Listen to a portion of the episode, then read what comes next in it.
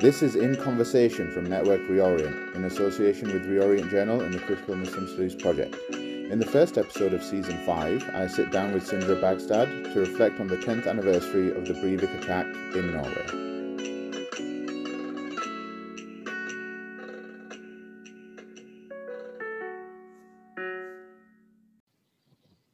Assalamu alaikum, everyone. Uh, welcome to uh, the, an episode on 10 years after the Breivik attack. Uh, I'm here. I'm uh, fortunate to be joined by uh, Dr. Sindre Bangstad uh, from Norway, who will be discussing this with me. Uh, so, do you want to introduce yourself, Sindre? Yeah, thank you very much, and walaikum salam. Uh, I'm very pleased to be on your your podcast. My name is Sindre Bangstad. I'm a social anthropologist and a research professor at a, an independent research institute in Oslo, Norway, uh, which uh, uh, goes by the name of KIFO, or the Institute for Church, Religion and Worldview Research.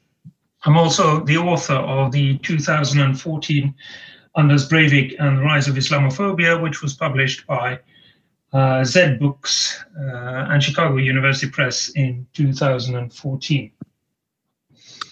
Okay, thank you for joining us, uh, Sindre. I just wanted to um, start off, obviously, for those of our viewers or listeners, I should say, who are perhaps unaware. Uh, could you please tell us what happened 10 years ago on Utøya Island in Norway? Yeah, uh, well, uh, the uh, critical events um, on July 22nd, uh, 2011. And just to take you shortly back to uh, uh, those days, uh, this was actually the worst terrorist attack in modern Norwegian history. And, you know, Norway is a relatively small and peaceful and peripheral country in, in, in, in the upper, upper north of, of, of Europe. And so this is one of the rare occasions in which uh, events taking place in Norway um, reach uh, international media attention. Uh, so, what happened uh, on that uh, tragic day uh, was that a uh, white Norwegian right wing extremist in his early 30s from Oslo West first set off a fertilizer bomb attack at government headquarters in Oslo where uh, eight people lost their lives and many more were, were injured. Uh, the government headquarters, the building of the, the government headquarters was completely uh, shattered uh, and is still not uh, fully reconstructed 10 years after. Uh, he then proceeded unhindered to a small island um, the island of Utøya, which is some 60 kilometers from Oslo. Uh, and at Utøya, uh, the annual summer camp of the then governing Social Democratic Labour Party youth organization was taking place. So a lot of uh, teenagers, uh, and, and, and, this is important to point out, right? Uh, so the perpetrator was a right wing extremist. Um, he attacked young Norwegian social democrats on the basis that he wanted to instigate a civil war, uh, not only in Norway, but throughout Europe, which would ultimately lead to uh, the ethnic cleansing uh, of Muslims from uh, Norway and Europe. The uh, sort of rationale behind his actions uh, was that, uh, in his view, uh, it was social democrats in power uh, that had uh, permitted Muslims to settle in Norway in the first place as labor migrants in the 1960s and later, you know, through refugee resettlement processes in the 1970s, 80s, 90s, um, and, and onwards. And at Utøya Island, he uh, arrived dressed as a uh, Norwegian police officer. So uh, those attending the Labour Party youth uh, camp were, you know, teenagers uh, down to the age of 13. There were even children uh, on the island. The, the, the, youngest person on the island on that day was only nine years old. Um, and so, in the course of uh, a shooting spree that lasted for well over an hour, he shot and killed uh, some 79 uh, people on the island, um, most of them teenagers. Uh, I believe the median age of, of those murdered on Utøya was uh, uh, close to 16 years, if I'm not completely mistaken. And they were completely defenseless, of course. Uh, this was uh, not uh, a, a, summer youth camp that had ever been, you know, the fo- focus on on of, of, any, you know, police protection, um, because most people had assumed that this kind of thing uh, simply doesn't happen in, in Norway. Mm. Okay. Uh, thank you for that. I just wanted to uh, kind of pick on a few things um, you said there, just to kind of get a sense of uh, what the aftermath was like as well, what the reaction was. Um, you said that Breivik was very much uh, one of his motivations, I should say, was mm-hmm. that he wanted to create a, um, a civil war, yeah, which uh, you said he believed would uh, lead to the ethnic cleansing of Muslims. I want to know how far was this narrative pushed back against? Was there actually anything that was done to push back against this explicitly? Or was it simply just generally tied all together in responses uh, to the attack? Well, it's fair to say, and, and a lot of us were, were sort of saying that uh, in, also in the immediate aftermath. Uh, I, I, think it's fair to say that um, uh, Norwegian public attention uh, unfortunately came to be concentrated less on uh, his right wing extremist ideological motivations uh, and, and the obviously you know racist and Islamophobic elements mm. of hmm. that uh, right wing extremist ideology, uh, and more on, on, on, questions relating to the uh, social psychological makeup of the perpetrator, uh, as well as uh, you know uh, a technocratic question relating to um, the obvious failures of Norwegian police uh, to prevent this, and Norwegian police security services to prevent this attack from from happening.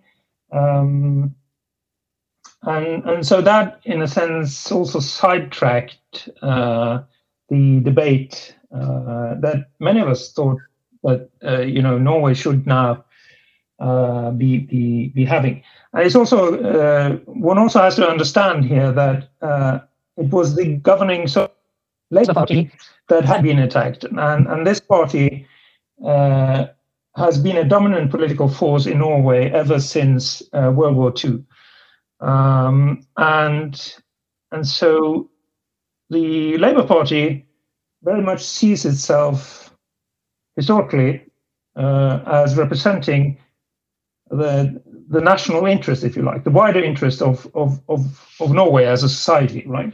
So the messages put up out by the then secretary, uh, the then uh, Prime Minister Jens Stoltenberg and later Secretary General of NATO, uh, Jens Stoltenberg, uh, was one of national unity. In other mm. words, uh, and, and, we know for a fact that uh, internally within the Labour Party, it was particularly the Labour Party youth that wanted to have this debate uh, and in the senior ranks of, of the Labour Party itself, which is also also always seen itself as you know the less radical uh, and more moderate uh, part of uh, the Labour movement in in in Norway.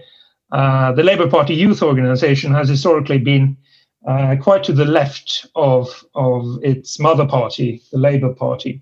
Mm. Uh, and, and, and so we know for a fact that uh, there was a lot of messages being put out from from senior level that uh, they didn't want this ideological uh, reckoning, if mm. if you like. Okay, that's very interesting. Um, that they didn't want this ideological reckoning. That's uh, it'd be interesting. Does does anyone know why? Does it was any reasoning given for this? Well, to have such an ideological reckon, reckoning was very much seen as as as uh, uh, being counterpoised to uh, uh, creating, and, and, and obviously that was you know a pragmatic decision at the time, and uh, to have uh, you know national unity. Mm. and, and a process of, of, of sort of yeah, national reconciliation uh, around the uh, what uh, the overwhelming majority of Norwegians actually can agree on, which is you know the uh, unacceptability of of uh, violence and political terror, right? Mm. Okay, um, I just want to kind of shift the timeline a bit to now the court case. Well, the Breivik's day in court, so to speak. Um, so in court, much like what you've already uh, kind of mentioned, Breivik said that he wanted to prevent the Islamization of Norway, and as you've already said, and as we've already kind of discussed, he wanted to trigger a civil war uh, in Norway. I just wanted to kind of ask, what parallels do you see uh, between what Breivik was saying and other strains of far right uh, ideology, both in Europe and the US. Do you see a connection there, or is this all just kind of a lone wolf thing, even ideologically? Well, well, I do think you know. F- first of all, uh, it has to be be said that you know, uh, much like other Nazis, right? Because uh, fascism, European fascism, is the tradition in which uh, Breivik stands, right? So in hmm. court, he lauded, uh, you know, any number of of uh, Norwegian fascists and, and Nazis, uh, going back to to Quisling, uh, this famous, uh, you know, Nazi collaborationist uh, prime minister who was executed after World War II for for treason because he established a puppet government when the German Nazis invaded Norway on April 9th, uh, mm. 1940.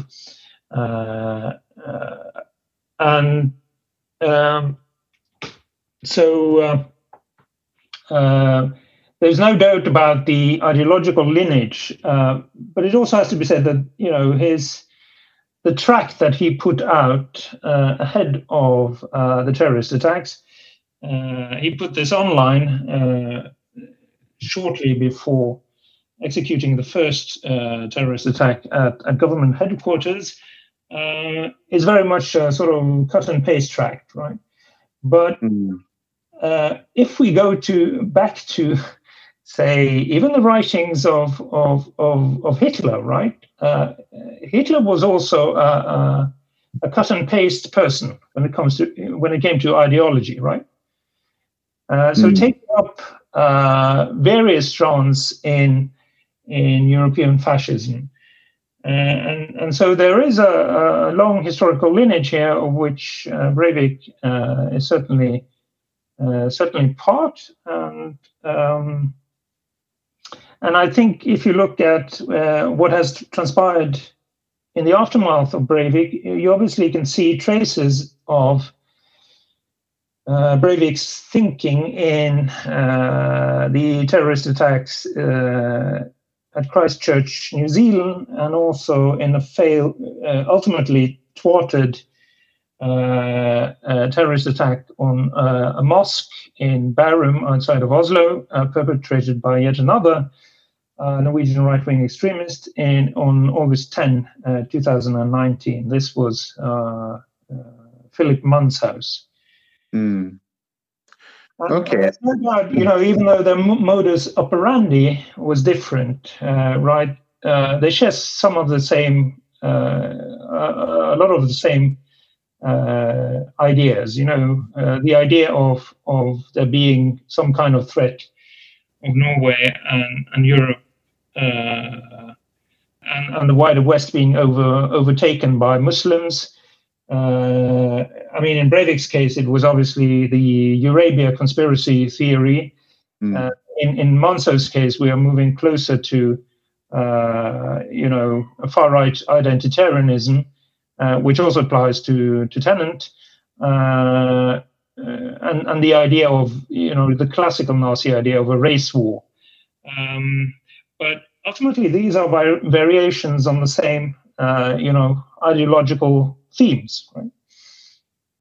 Okay, um, there's quite a lot to unpack there, um, but I want to start off with a how can I put this uh, a way to approach these things. I want to uh, kind of talk about the the concepts that we use to describe this because I think there's been um, recently there's been quite a lot of debate, and I think uh, in Britain with we had the uh, Plymouth attack where the attacker was a self-described incel, which has links to um, this strain that we've just talked about with Breivik, with Tarrant, and all. They're all kind of interrelated, where there are those now who are saying we shouldn't call uh, Breivik and others terrorists because it may lead to the expansion of uh, already draconian policies and institutions. And I think in Britain, one of the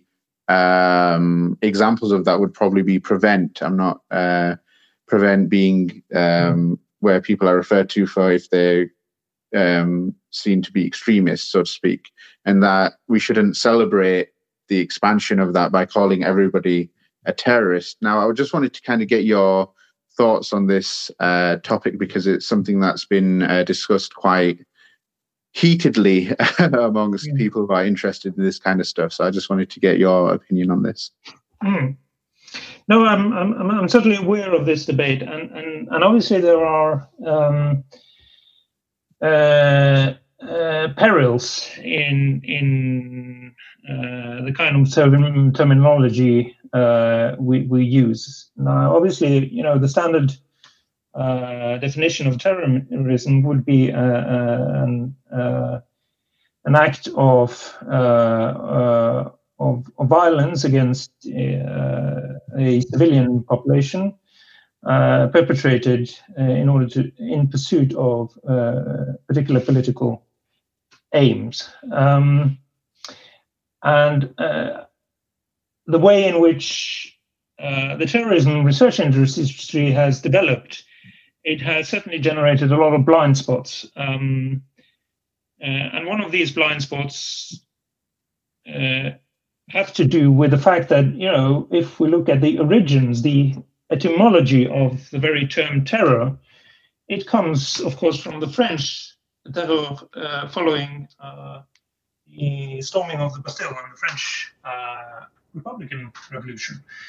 Uh, and right until you know the establishment of the modern terrorism industry, uh, terror was more often than not used in reference to uh, the terror of states, right? Mm. In other words, uh, if we look at uh, you know what has happened in Syria, and if we look at say the apartheid regime in South Africa, uh, we might also include uh, you know uh, certain sides of, of, of policies pursued by uh, the state of Israel, uh, then uh, if we're not willing to apply the term terror to some mm. Of, of, of, of, these policies, then we we risk losing uh, a sense of meaning, right? So uh, it has to be acknowledged that terror can also be it, it need not be perpetrated only by uh, actors who are not in possession of a sort of Weberian monopoly of violence, if you like, right? Uh, it can also be uh, pursued by by the very states who enjoy that monopoly of of, of, of violence. Um, mm. uh, and so our terms certainly require much thinking th- through. Another aspect of, of, what I think has been uh, lost a bit in with the development of the modern terrorism industry uh, is, of course, that uh, there's a very strong sense uh, in which, uh, and you, you certainly have that phenomenon in Norway as well, uh, that the way in which terror perpetrated by Muslims or, or people of Muslim background are read and interpreted differ from that of right-wing extremists, right? So mm-hmm. there's a, a, strong tendency to read the latter as being uh, a product of uh, social, psychological rather than ideological factors, and, and perpetrators of terror or Muslim background to be acting out of ideological convictions and or religious convictions, right? Mm.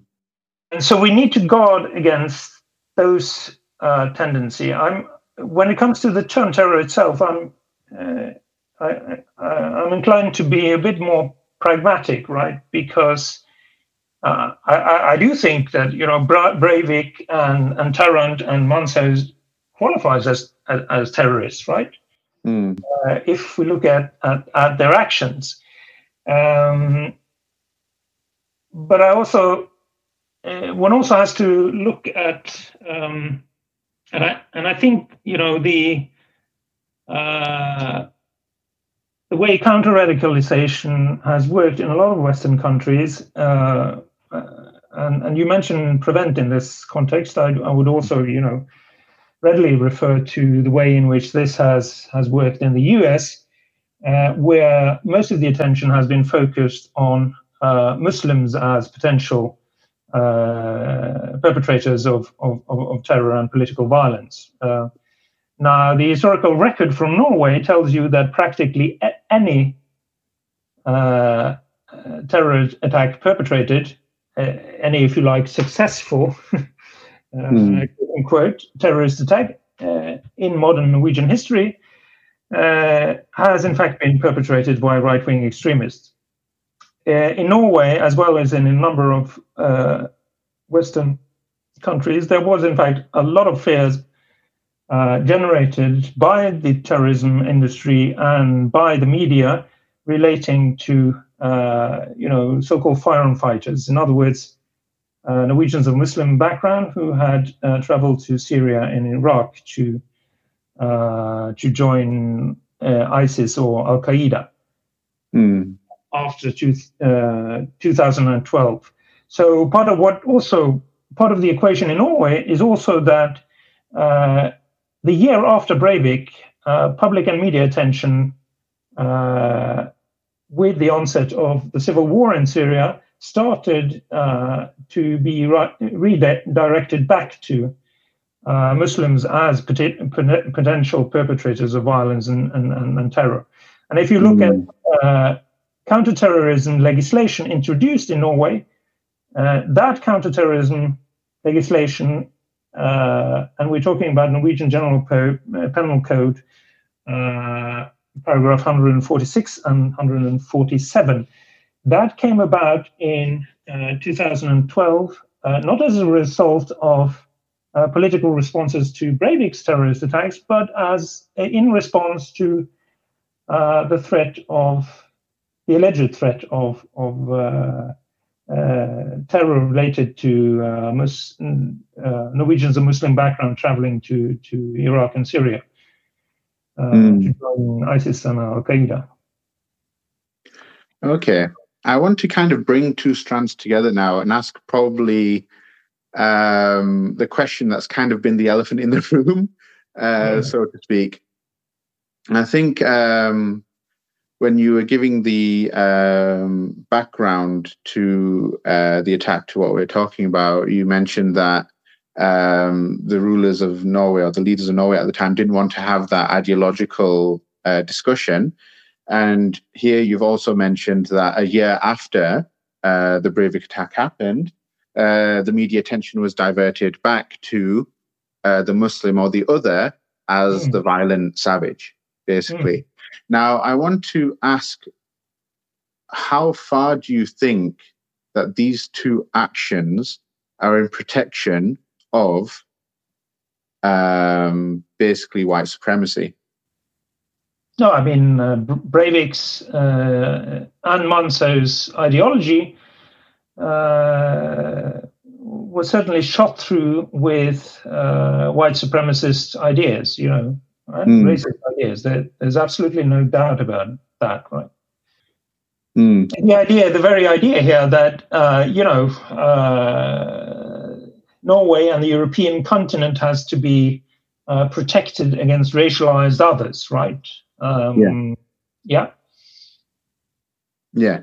Okay. Um, but what I think what I was more asking is the fact that um, that even outside of Breivik, uh, so for example, the uh, leadership who didn't want to have that ideological discussion, and the media that immediately, well, sort of immediately just refocused on uh, the other as the violent savage. Do you not think there's an element there of um, protection of that kind of ideology? Uh, well, I mean, I mean, one has to be specific about this, you know. but uh, uh, I mean, part of the problem uh, in in Norway, and this is a persistent problem, right? Uh, there's been a tendency uh, in the Norwegian media, in Norwegian politics, and in the Norwegian public at large to exceptionalize uh, white supremacist and, and racist ideas. Mm. So uh, the idea here is that as as long as you can say that uh, you know these are marginal, so-called lone wolf actors, mm.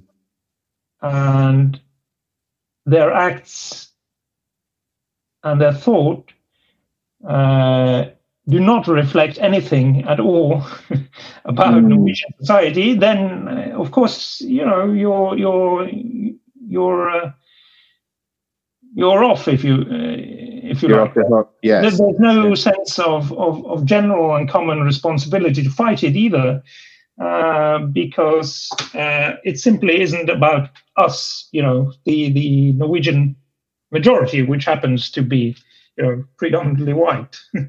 Mm. Um, but uh, you know, anyone who's been looking into, uh, say, anti-Muslim attitudes in in Norway, uh, public uh, uh, opinion surveys, know perfectly well that some of these these ideas and if you like the the people who regard it as, as, as very problematic that Norway has, in the course of the last 40 years, turned into a much more multicultural and multi-religious society, uh, th- those sentiments are, are, much more widespread, right?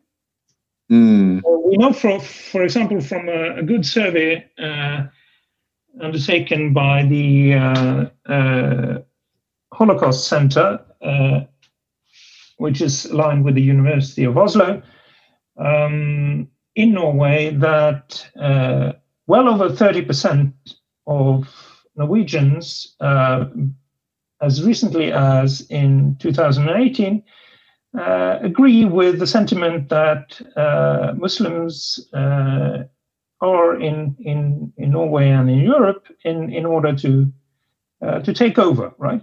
mm and this is, of course, you know, it's it's a troubling, very troubling statistics. If you want to argue that that uh, uh, that there are no lines between, uh, you know, wider sentiments in the in the population and and, and white supremacists in in in Norway.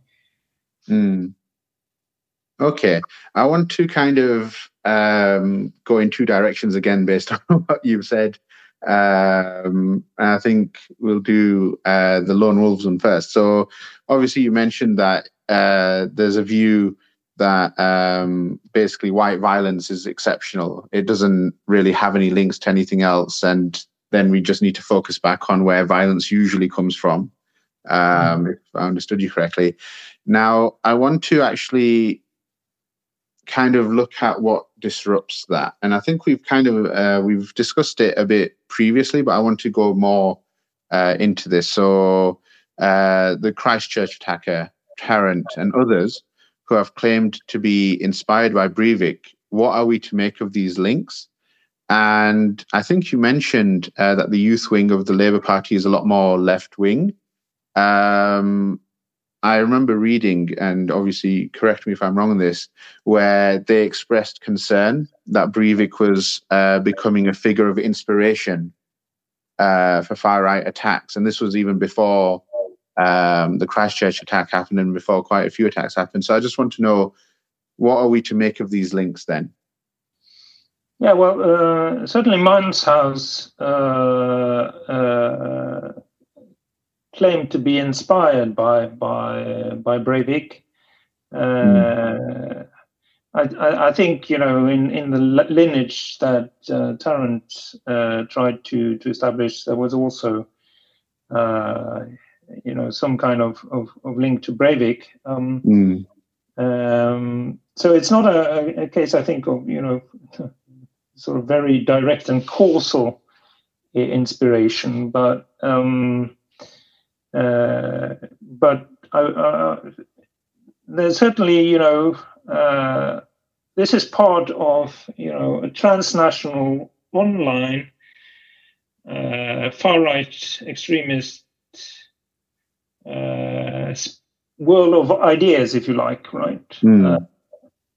there's a lot of you know uh, exchange uh, and and uh, sharing of ideas taking in taking place within these far right online networks. Uh, which is basically to say that you know obviously the the the idea of the lone wolf terrorist um, doesn't it, it isn't a very useful term when it comes to uh, the very fact that these are, are, are mm. in, in profound respects, even though they may be uh, very lonely and troubled characters, uh, that they are, are, you know, stand alone, uh, that they are not part of a crowd. You know. Mm. Okay. Um, and another, um, I said we were going to go t- down two paths. So that's the first one. Um, and I think, secondly, I just want to kind of ask you so, 10 years on, we're in 2021 now. What is the general mood in Norway regarding the far right and Muslims? I know you uh, quoted some uh, surveys from the Holocaust uh, Center earlier on, but what is the general kind of mood? Well, I do think uh, that in there are some positive signs. So, so uh, there's also been countervailing uh, tendencies. We, we've had a, a you know right wing coalition government in, in power in Norway uh, mm. for eight years, and and that also you know it was not only the the uh, uh, the Labour Party in, in power, which didn't necessarily want this ideological reckoning. That ideological reckoning, of course, became even more difficult when uh, the Progress Party, of which Breivik had in fact been uh, a signed up member for uh, for ten years, uh, uh, got into government in a right wing coalition government uh, led by the Conservative Party in Norway in mm. 2013. Now, it appears we were having new uh, parliamentary elections uh, in, in Norway uh, on September 13 this year. Uh, and it seems at the moment that uh, there's a real chance that the government uh, may, may, may fall as a result of the parliamentary elections. But um, there's also been, you know, uh, countervailing uh, tendencies. I think if I were to highlight, you know, um, a couple of things here, uh, I would uh, like to draw attention to the fact that um, as a re- direct result of, of uh, the terrorist attacks in 2011, uh, Norwegian police started uh, to pay much more attention to uh, and uh, properly investigate and also prosecute hate crimes mm. in in Norway. Uh, and so uh, Oslo Police, which took a sort of pioneering role here, uh, they actually established the first hate crimes unit in uh, Norway, uh, in the capital of, of Oslo, uh, back in 2013. And that has led to uh, quite a significant rise of hate crimes re- registrations, right? So hate crimes right, registrations nationally have actually re- risen by, by close to 200% since then.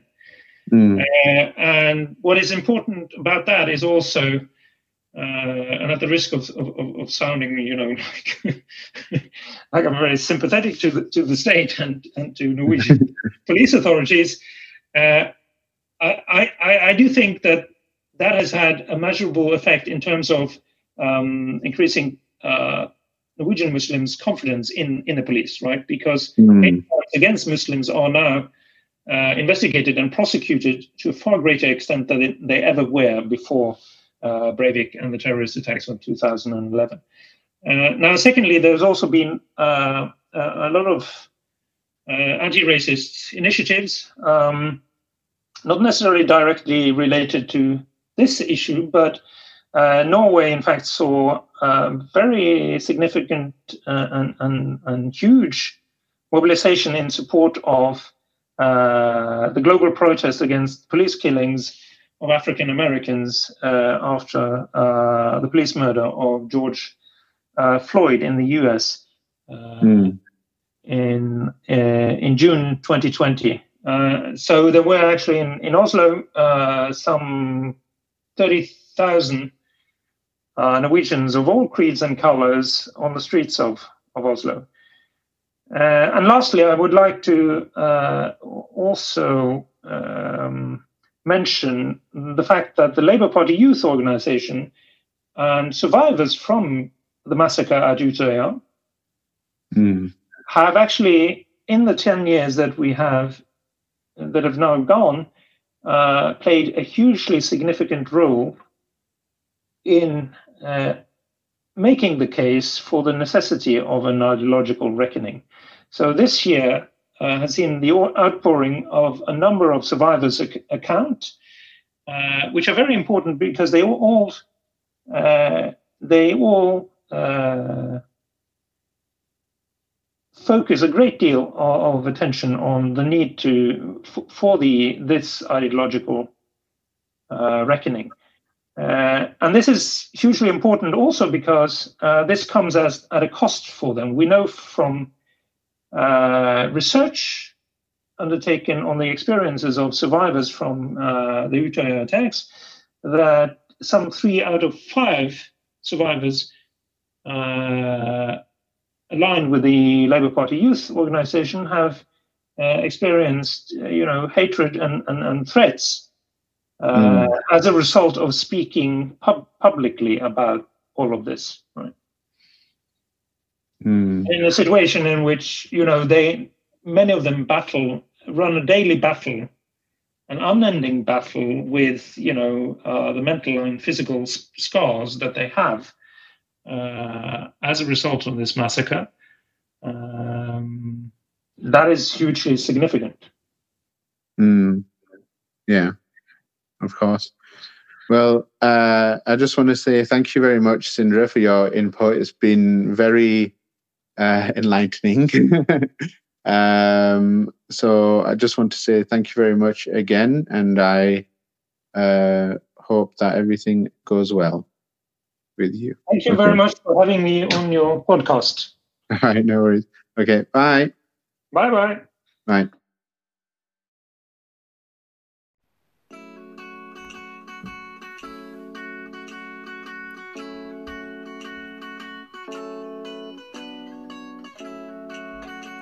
This is another episode of In Conversation, brought to you by Network Reorient, the podcast arm of Critical Muslim Studies. Thank you for tuning in. Have a listen to our other episodes and please leave a like and a rating.